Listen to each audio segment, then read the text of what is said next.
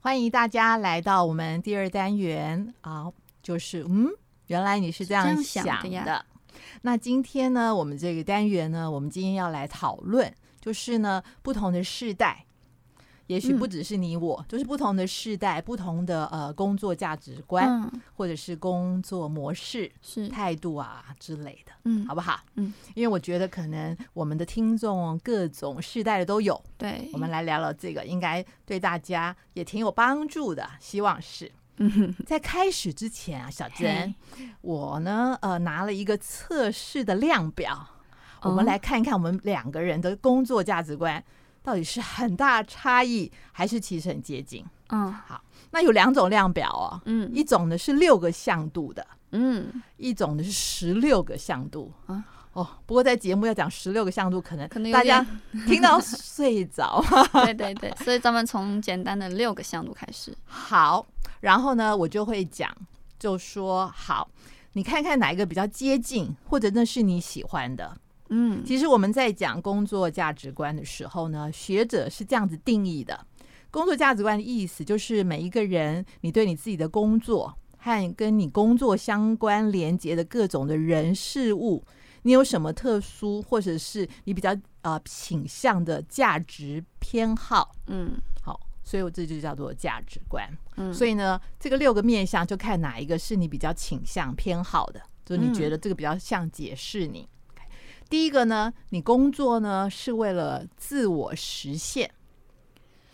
意思就是说你工作不是只是为了成生存啊，不是为了赚钱，是为了实现你自己的才华或能力。或者是你的理念，对，没错。嗯那这是一个向度，然后第二个就是呢，安全稳定。嗯说你工作呢是要成为生活的基本保障和安全感的来源。嗯好，那第三呢，就是工作的意义对你来说最重要，就是要自由创意。嗯就是呢，你比较喜欢生活是充满了自由，没有拘束，所以你也希望透过工作呢有很多创造，实现很多你自己的风格。嗯第四呢，你的工作价值偏好呢是倾向人际关系，嗯也就是说呢，你重视人跟人之间的情感，所以你很在意和主管啦、同事之间的互动，是不是让你很满意？你是开心的。好，然后第五种，你有跟上吗？啊，我有跟上。好，第五种呢，就是对你来说，工作最重要的价值观是要有丰厚的报酬。哦就是这很个多很层好啊理解，这个很好理解。对对对。那第六种就是你透过工作，其实你想达成的你的价值观追寻，就是声望、地位。哦，满足你的成就感呢、对，就是你很注重升迁呐、然后你有没有可以做主管领导啊？而且你希望透过你的工作，可以让你成为一个很有影响力的人。嗯嗯，好，所以小珍嗯哪几个？如果这六个面相里，你只能选两个，那哪一个是诶、应你该的是排名？应该是这样说，我我的理解是，这六个向度是我们每一个人在不管是选择工作，还是去评估现在现有的工作，嗯，你其实都会去考虑考虑到的，去评估到没的错没六个错面向。是只是在这六个面向而言，你可能相对的或者是绝对的，你更在意、更看重哪一个面向？是，其实这六个面向都会影响到，不管是你选择工作，还是你评估一下工作快不快乐，适不适合。没错对没错。也就是所说，以哪一个哪两个项目加权分数比较高？对我而言吗？嗨喽，嗨我，嗨哦。哦， Let me think，嗯呃，理想化的，我个人是理想化，是觉得说要符合就是人际关系。我可能个人啊，个人我是理想化，是觉得要人际关系跟自我实现。可是呢，其实，在现实生活中，我其实常常比较偏向丰厚的报酬以及安全稳定，哦，OK，就是迫于生活的压 力，如果排除生活压力，可能陈就只想就是工理理作。理理想世界就是自我实现跟人际关系。哦是，OK，最看重的两个。了解，所以跟同事之间的关系好不好，你就会影响你蛮多的，对不对？可对，以这样因为你讲每天在那个工作环境，肯定会影响到啊，会了影响到你的解心情。了解了解。那我嘞，你呢？我呢，加权分数很高的嗯，是自由创意。哦，对我，我需要很大量的被信任给空间，是，这样子。所以如果那种直升机式的老板，或者紧盯着我的那种的主管，我就会、啊没办法在那边工作这样。哦所以对我来说，加权分数最高的是自由创意，然后呢，第二的呢就是自我实现，就是那个哦工作呢一定要满足我某一些比较抽象、比较象征、比较意义式的那个价值。嗯，这样子，就好像对我来说啊、现在在电台，然后当电台主持人，其实嗯没有任何的收入，对，对，但是我对我来说呢，这是一个呃自我实现的对我来说也机是。制。嗯 OK，然后呢，我可以，哎，你看这个工这个工作也符合我自由创意，因为哎老师是对学校还有老师给了我们很大的空间，我们想要讲什么？对，我们可以自己企划，嗯然后我们可以做这样啊，所以这样看起来，我们有相同的地方是自我实由现哎，对，自我然后比较不一样的地方是人际关系跟自由创意。是是是。那如果讲到这个啊，那下面我们要谈的东西呢，可能呢你就很有感喽，嗯，有感哦，怎么说 呢？因为呢，你有没有听过？哎我不确定是不是老一辈的人，嗯，我说的老不是我哈，你不用急着否定 嘛，先讲嘛。我说的是你有没有听过有人说过那么一句话叫做嗯一代不如一代，哦，哦，很有感哈， 超有，感嗯的欸，啊我这个听到你的叹息， 我的叹息有充满了很多故事，有没有？ 就这句话真的是不只是在社会上常常看到很多长辈对着晚辈讲“一代不如一代”，在我家，我家哦，我家是常常都会讲，我就是常常家中长辈，我就不要特意讲是我爸爸了，就是家中长辈就常常会讲讲到某个话题说，哎，你们现在年轻人真是一代不如一代啊。然后讲到之后，我自己都会有一点有有有有时候讲到有些话题的时候，觉得哎，真的一代不如一代，自己都会有种这种感觉，就开始自我怀疑了。我就然后我现在在想，那我们这一代到底是有多差？是不如到不如到嗯我们这一代是有多差呢？是，你知道，其实我像你一样，嗯这个是年轻的时候呢，嗯我的长官，嗯也就是呃我的长辈，嗯也就是呃比如说像我的父母那样的年龄嗯，这样子，他们也看着我，也是说一代不不如如一一代。代， 然后呢，现在呢，我们这个时代的人，嗯然后呢，看你们，我没有说我啊嗯，如果我是看你一代不如一代，我就不会跟你一起做节目。我看你是很棒 的，嗯，谢谢。但是普遍来说嗯啊、比如说像我们这样子五年级生，嗯或者是呃六年级生，我们现在在看你们九年级生，或者是 whatever 什么 N Y X 时代的人，我们也会很容易会跑出来这种感觉大家。你不觉得这样子这个有点这个矛盾其实吗这？其实有点趋向于口头禅了，也不知道为什么。到最后，其实我觉得这句话，可能人家说出来的时候，只是随着当时那个感觉就这么讲出来，可能嗯并并没有真的去想、他那个背后他的意思讲对他讲出来的那一个话到底成不成立，他可能没有去想，可能就变得像是一口头禅这样。而且如果你把这句话细看，他说嗯一代不如一代呢，嗯他是说他自己是最好的，可是他的下一代不好，他才这样讲。对，可是嗯当嗯他还年轻的时候，他的上一代这样说他的时候，也是说他上一代好，也不是说下面不好。你不嗯觉得这是一个不成立的假设吗？所以啊，如果照这样子讲的话啦，我才会说，嗯那到我们这一代是得有多不好。我说我才会这样讲，我想说那么多代下来了，那这句话讲到这种，嗯，我们是有多不好？ 所以呢，今天呢，我就想透过这个节目呢，啊，这样叫当头棒喝嘛，这样讲的有点呃严肃。当头一哎、当哎、当头棒喝，当头一棒哎、都可以啦。我我突然临时也不知道我怎么觉讲啊得有没有可能，如果大家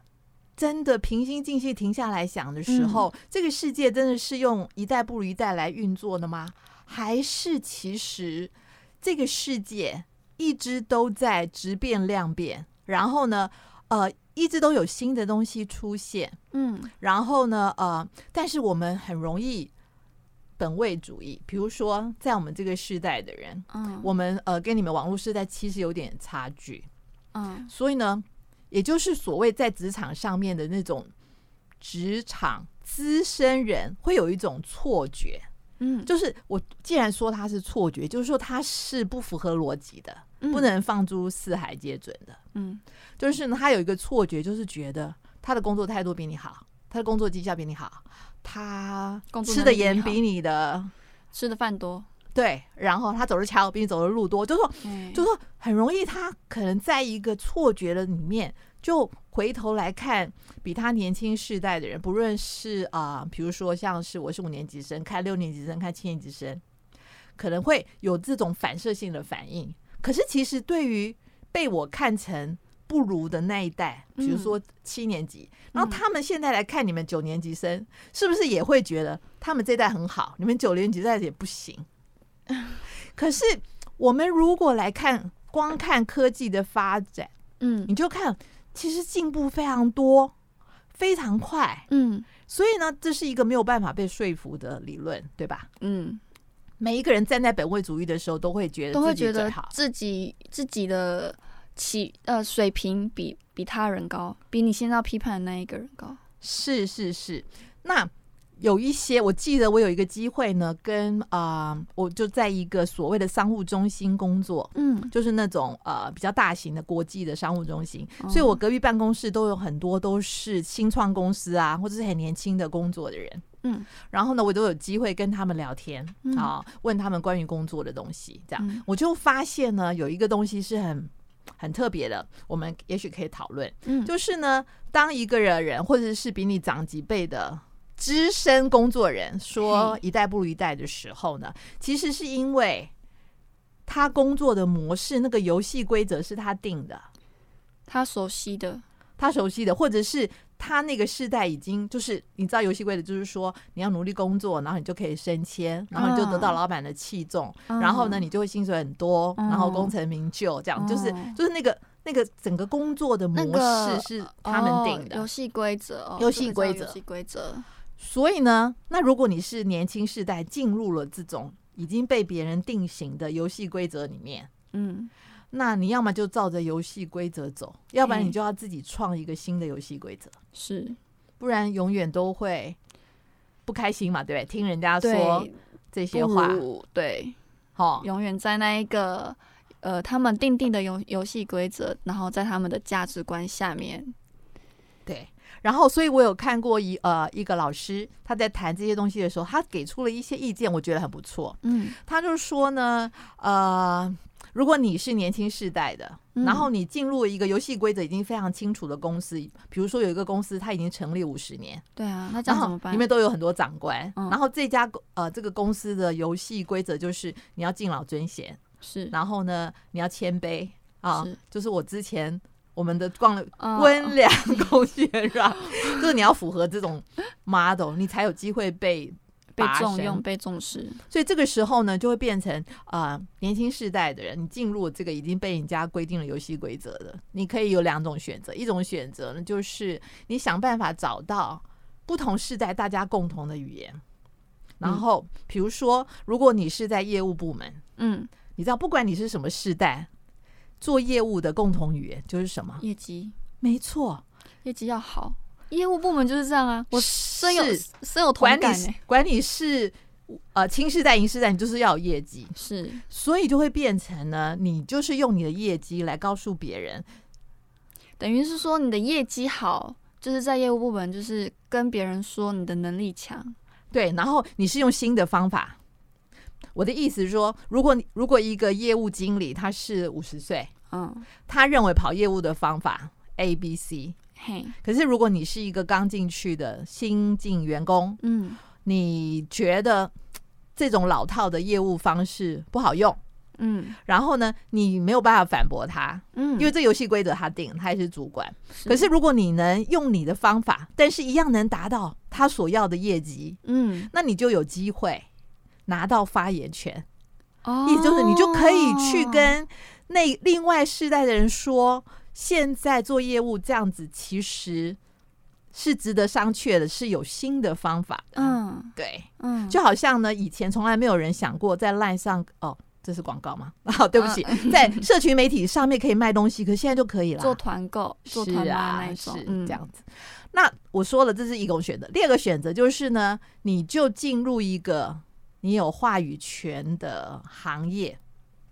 嗯你有话语权的行业，嗯，就是比如说新创的公司、网络的公司，就是那些规则还没有被定定的嘛，定对定对，定，或者定是定的对，因为这些的话，对我们这个世代来说，我们都是在学习的阶段，所以我因为们它跟是你是们新的商新的商模，对对，所以我们就跟你们在齐头式的平等的地方，我们一起努力。哦那那时候呢，就不会有人讲“一代不如一代”这种事，这样子。我们的时间大概这个单元现在好快哦，单元时间到了，这样子。然后呢，我们今天呢先暂时说到这里。嗯，然后呢，呃，我们下个礼拜会继续再讨论后续嗯的部分，我们也会加进来后疫情时代、嗯不同的世代怎么适应这种后疫情时代的工作模式，，对，好吗？就是？嗯，嗯好好，好下个礼拜再去跟大家详细讲一下。是我们这个单元先在这里暂时告一段落，我们来听一首歌。